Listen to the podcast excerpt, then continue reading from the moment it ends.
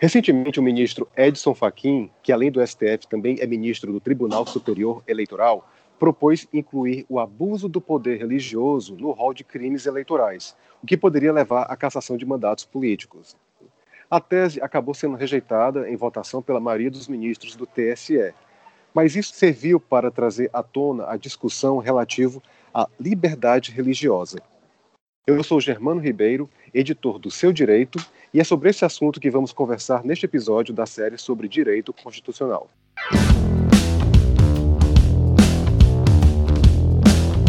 Seu Direito o direito aplicado ao dia a dia.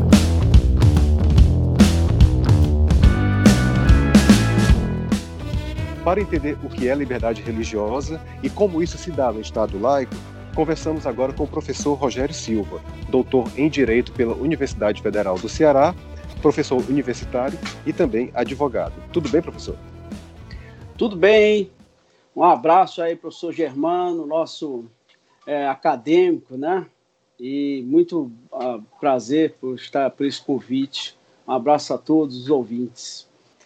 Professor, é, começar pelo básico, né? O que é o que é a liberdade religiosa e o que faz dela tão importante a ponto de constar no rol de direitos fundamentais da nossa Constituição?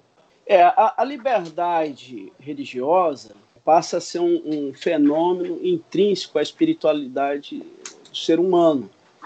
E por essa razão, ela eh, torna-se um fenômeno imanente à criatura. É, e ela independe, inclusive, dos, dos, direitos fundamentais, se a gente pode assim chamar, de direitos escritos, positivados nas constituições, porque ela pré-existe né, enquanto fenômeno humano, transcendental. Agora, para que eu possa exercer, para que eu possa ter o direito à ampla é, liberdade, possibilidade da minha religiosidade, independentemente de instituição de fé, as constituições demarcaram é, limites e possibilidades à liberdade fundamental, confessional ou de, de crença. Por essa razão, nós, nós aqui na América, já embutidos da, da Revolução Americana, traduzimos a perspectiva de ampla liberdade fundamental à religião, né, inclusive demarcado por um processo histórico de perseguição às crenças, às religiões de um modo geral, para que nós chegássemos né, ao patamar do século XXI com esta, assim, expansão da, das possibilidades de, de confissão de fé é, dentro das, das, dos instrumentos políticos das constituições. Pois é, e aí a gente tem a, aquele conceito também de um país laico, né? O Brasil é um país laico. Mas talvez as pessoas não entendam muito o que seria a, a eu acho que o termo correto seria a laicidade, a ideia de separar o Estado da religião. A gente pode dizer que o Estado laico não é necessariamente um Estado ateu, né? Como é que dá, essa relação de Estado laico com a liberdade religiosa? É, vários professores é, de destaque internacional, por exemplo, o professor Jorge Miranda, português, o professor Norberto Bobbio, né? Eles começaram a traduzir perspectivas de, de classificação das, das relações entre Estado e fé. Eu, inclusive, no objeto de tese, comecei a propor uma outra classificação também de secularidade. Porque laicidade levaria em consideração a ideia de que o Estado não poderia ser administrado por religiosos, mas sim por leigos. Daí a ideia de laicidade. Porém, essa perspectiva ela passa a ter uma, uma terminologia muito recorrente agora que nós vamos entender por secularização, secularidade. Então, se, a, se você pode ter uma semântica né, para a ideia de, de laicidade, a, a, possibilidade de que o Estado está repartido da religião, que ele não seja mais administrado por, por leigos, a lógica da, da, da, da era secular predominou. Então, eu, inclusive, faço a proposta né, de que nós vivemos num Estado secular pluralista, em que é, é possível que você tenha aqueles que creem, aqueles que não creem, é, dentro de um Estado democrático de direito. Lembrando, Charles Taylor tem um livro excelente, né, A Era Secular, em que ele discute a semântica da terminologia da secularidade, me parece com predominância sobre, sobre o termo laicidade. O que as pessoas às vezes confundem ou até traduzem por sinonímia, né? Laicidade, secularidade. Mas é isso, a laicidade ela, ela teria a, a abstenção do, dos leigos na participação do Estado, o que, de certo modo, tem vigência na nossa Constituição, no artigo 19, inciso 1. Tem, alguma, tem uma cláusula de barreira que vai traduzir essa perspectiva. Mas me parece que chegamos à era secular mesmo, que não é efetivamente dos que não creem, mas também dos que creem, e ela torna, me parece, mais proveitosa essa terminologia. A gente fala esses termos talvez não são muito, vamos dizer assim, conhecidos, né, da população em geral. Quando a gente fala em, em secularismo, a gente está falando, tá falando do quê? Da tendência de agir no mundo como ele é, mas não necessariamente contra uma religião. Como é que é esse conceito? É, nós chegamos na condição pós-moderna a uma espécie assim de, de falência das grandes ideologias. Então, se você disser assim, olha, é um mundo exatamente confessional, um mundo exatamente ateu, todas essas perspectivas me parece que se perderam. A era, a era secular, ela vai traduzir uma vertente de pluralidade de ideologias, e se for o caso, uma confusão dessas ideologias. Nem, digamos assim, teísmo ou, ou neoteísmo, nem ateísmo, ou seja, a, a era secular é aquela que propõe discursos. E esses discursos podem ser debatidos e discutidos desde que você possa fundamentar as ideias, desde que você possa ratificá-los. Há, há quem pense que há um secularismo também, igual a ideia de laicismo, né? que é uma posição ideológica. Não, os, os que creem não podem participar do Estado discursivo, os que creem não podem participar de uma ideia, é, é, é, digamos assim, ideológica, mas, mas não é verdade. Isso é uma vertente, é, digamos assim, excludente. A gente quer uma vertente inclusiva, de que todos os discursos estejam presentes. E essa é a perspectiva secular. E parece que a que, a que ponto chegamos, né? Numa sociedade. Nos Estados Unidos, fez-se a, a ideia é, de uma igreja pautada, por exemplo, no espaguete voador. Não sei se o Germano já ouviu falar, mas. Já ouvi falar. É, é interessante. Começou com uma brincadeira e muita gente é, tomou como, é, como, verdadeiro, né? É, e ela vai ter uma das primeiras igrejas aí, ou núcleo, instituição de, de templo no Brasil. Se já não se instalou, mas é, então, vejamos, o secularismo chega a propor uma crença ideológica não pautada numa metafísica tradicional ou, digamos assim, histórica. Ela vai, vai, vai ser proposta na, numa espécie assim de é, ineditismo, racionalidade ou até ironia humana, né? como o caso do espaguete voador.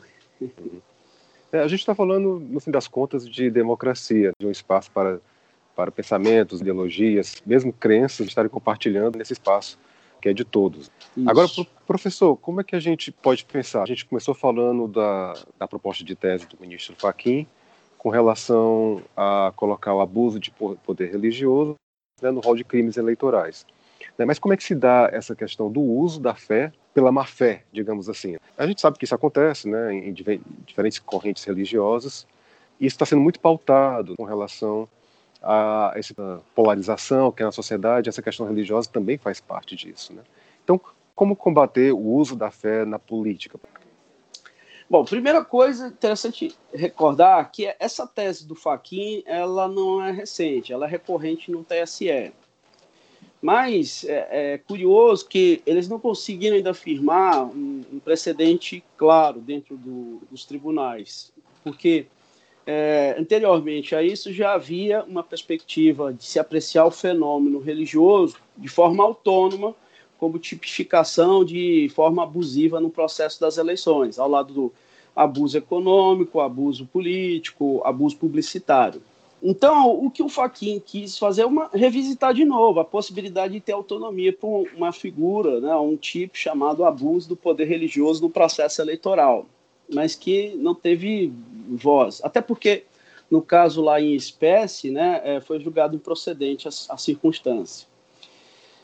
Agora, já em 2018, é, o TSE, sob a direção da ministra Rosa Weber, ela, ela teria feito uma proposta que parece que deveria ter sido fixado mesmo como o, o verdadeiro precedente de que o abuso do poder religioso nas eleições nada mais é do que uma, uma forma abusiva econômica.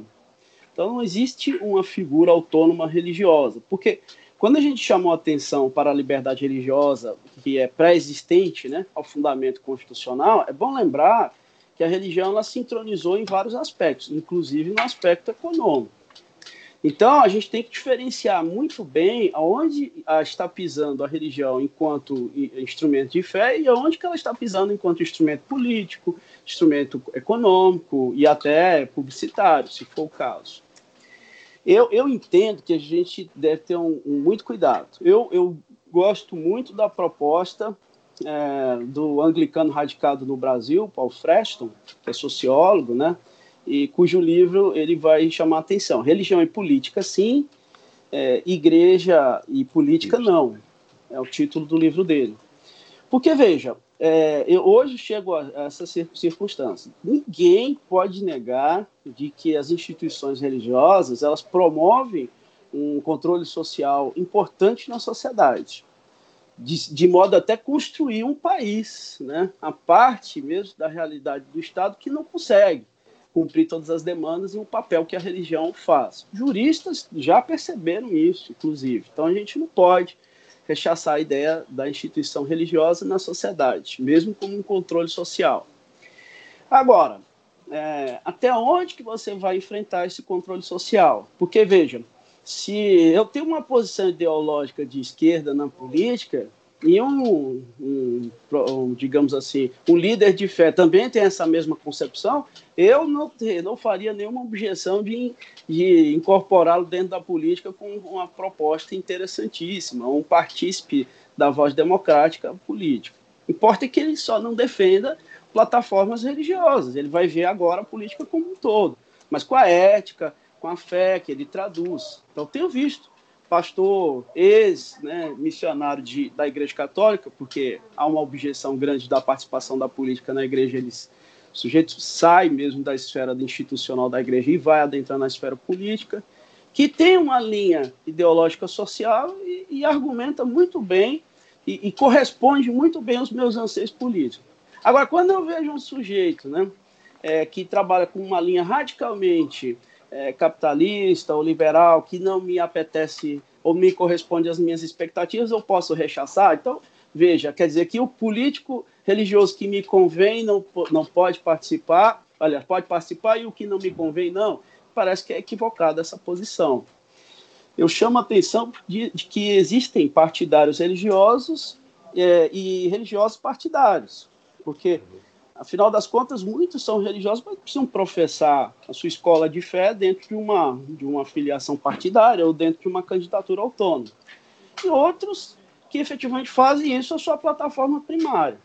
O que a gente tem de tomar cuidado é, é, é quando o discurso da, da fé ele se acentua como uma forma oportunista ou dissimulada.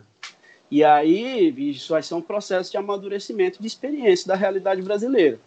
Porque quando a gente vê a ascensão, por exemplo, de um determinado grupo do segmento evangélico na política, inclusive com uma espécie assim de bancada bem definida, né, bem formada, precisa ver quais, quais foram as formas de acesso a que se chegou lá.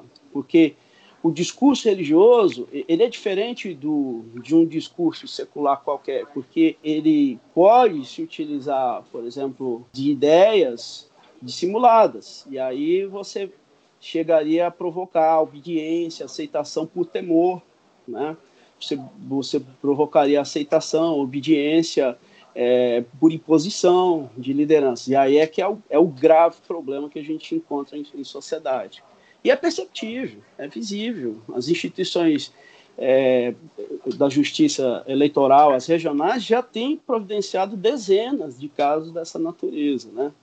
em que showmícios é, efetivamente são realizados, não precisa ser dentro do espaço da igreja, mas é, é apelação mesmo emocional né, à, à fidelidade. Só que a gente vai despertando, a sociedade vai despertando, e E os próprios fiéis começam a despertar, porque eles começam a perceber que, às vezes, eles são usados, usados. como massa de manobra. O caso do Rio de Janeiro, por exemplo, que o filho do Crivella não foi eleito. Então, se, se fiel votasse infiel, ele seria eleito é, de forma certa, o que não aconteceu. E me parece que vai haver problema agora na, na reeleição do Crivella no Rio, porque não é, não é verdade de que a população esteja apta a votar em qualquer candidato quando ela começa a se esclarecer, se conscientizar das necessidades é, é, de, das decisões políticas que esse, esse candidato religioso vai ter que ofertar à sociedade. O fato de ser um homem de fé não quer dizer que o impede de estar na política. O problema é quando se usa a fé dos outros em benefício próprio, em algo que talvez seja mais sobre dominação mesmo, do que sobre compartilhamento de fé né, por aí que funciona. É. E também, por exemplo, o que, que aconteceu? Por que, que ela poderia ser uma espécie abusiva econômica? Porque você pode ter uma corrente majoritária dentro de uma instituição de fé que ela, ela promove um controle social na sociedade imenso, por toda, né, por exemplo, forma de arrecadação é, econômica que essas igrejas demandam ou têm. E aí você cria um poderio forte. Mas por exemplo, o grande drama é a gente não observar o Brasil historicamente, porque eu acho que, que alguns líderes religiosos de alguns segmentos eles descartam a ideia de toda uma experiência que já aconteceu com a instituição católica no Brasil. Por exemplo, aqui no Ceará, um, um reconhecido é, benemérito, ele que, que foi para, para o Rio de Janeiro, e era deputado pela então província do Rio de Janeiro, porque ali se radicou, chamado Adolfo Bezerra de Menezes, reconhecido como Bezerra de Menezes. E, e, por muito tempo ele se fez estar na política porque era manifestamente católico e porque fez seu voto de devoção na política, lembrando que a Constituição do Império era confessional. Quando ele se converte ao Espiritismo, ele nunca mais conseguiu se eleger. Então, qual é o problema? É porque ele passa de uma religião majoritário para uma religião minoritária, mas não deixou de professar alguma fé. E aí ele não uhum. é, é, entendido como minoria dentro do espaço, do espaço político. O que, que acontece hoje no Brasil, né? Uma, uma decadência de fiéis dentro da Igreja Católica, uma ascensão de fiéis dentro das instituições é, é, chamadas, ditas né, genericamente como evangélicas. Mas não posso colocar no gênero, não posso decididamente. E, e, aí, veja, você tem uma, uma, certa classe que está na espécie da crista da onda, né, no momento oportuno, e se faz utilizar deste grupo, deste, deste quantitativo de pessoas, para ingressar na política, às vezes sem plataforma, sem um projeto social à sociedade. É grave, né, pensando assim. Ele, ele ingressou só porque ele é líder de uma religião, ele ingressou porque ele tem um quantitativo. Isso é abusivo de forma econômica, e me parece claro, né? O que já é um crime eleitoral, está previsto na legislação. É, então há como combater vai, dessa forma, né? A gente vai entender não como uma espécie de crime, mas como uma tipificação abusiva política, é, civil, é, administrativa, né? Eu vou, eu vou compreender assim, dentre as outras figuras que existem. Essas figuras clássicas do abuso do poder político, econômico, publicitário são previstas na legislação, embora você possa encontrar outras que estejam em construção na jurisprudência. Me parece que uma forma de abuso de poder econômico, perdão, religioso autônomo não existe e nem vai existir. Ela pode se entronizar num desses fenômenos, né, o político, econômico e o publicitário, é, como, eu, como eu tenho chamado a atenção. É, lembrando que, por exemplo, o Max Weber, no livro dele, que vai, de certo modo, promover a construção da sociedade americana em torno da religião, ele chama atenção para esse fenômeno desde cedo. Agora, mais tarde, outro filósofo ele vai refletir de que é possível hoje você refletir o capitalismo como religião. Mas por que, que ele chegou a essa conclusão? Porque a forma de como o interesse econômico adentrou dentro das instituições de fé, inclusive como manutenção dessa, dessa vida em sociedade. O Caetano Veloso entrevistando é, um líder religioso, né? Ele, ele cita que um de seus filhos, dentro de uma aproximação da igreja, ele quis conhecer esse fenômeno. Né? Aí ele foi espontaneamente, independentemente de convite, para conhecer a realidade. Né? Aí ele disse lá, o sujeito chega numa igreja, por exemplo, ele tem nome, ele tem identidade, ele é bem tratado. Aí ele falou assim, olha, quem não conhece essa realidade não conhece o Brasil. Então a forma de manutenção econômica da sociedade começa dentro das comunidades, das igrejas. O livro do FHC mais recente, ele chama atenção para que o, as, as, instituições partidárias, os políticos comecem a, a, refletir o espaço das comunidades religiosas, sem a qual ele talvez não consiga nem ter acesso mais ao pleito eleitoral. Porém, o outro risco é isso: eu preciso do aval dos, da, dos fiéis para conseguir entrar na política, uma espécie assim, ó, tem que pagar pedágio. Isso não é instrumento de fé, nunca foi nem será, nem é papel da religião. Porém, é, é o que tem acontecido intromissão da forma econômica dentro do fenômeno religioso. Perfeito, professor. Eu acho que o tema realmente ele é complexo, mas acho que o senhor conseguiu sintetizar bem o conceito e como ele se dá de uma maneira que a gente possa entender a não estar vilanizando a fé de um ou de outro, mas nesse contexto a gente consegue entender bem que há esses tipos de abuso que usam a fé, mas não são propriamente relativos à fé. Professor, muito obrigado, realmente foi, foi muito esclarecedor. Quero agradecer ao professor Rogério Silva, professor universitário, doutor em Direito pela UFC. Muito obrigado, tá? Espero contar com o senhor na próxima oportunidade. Até a próxima.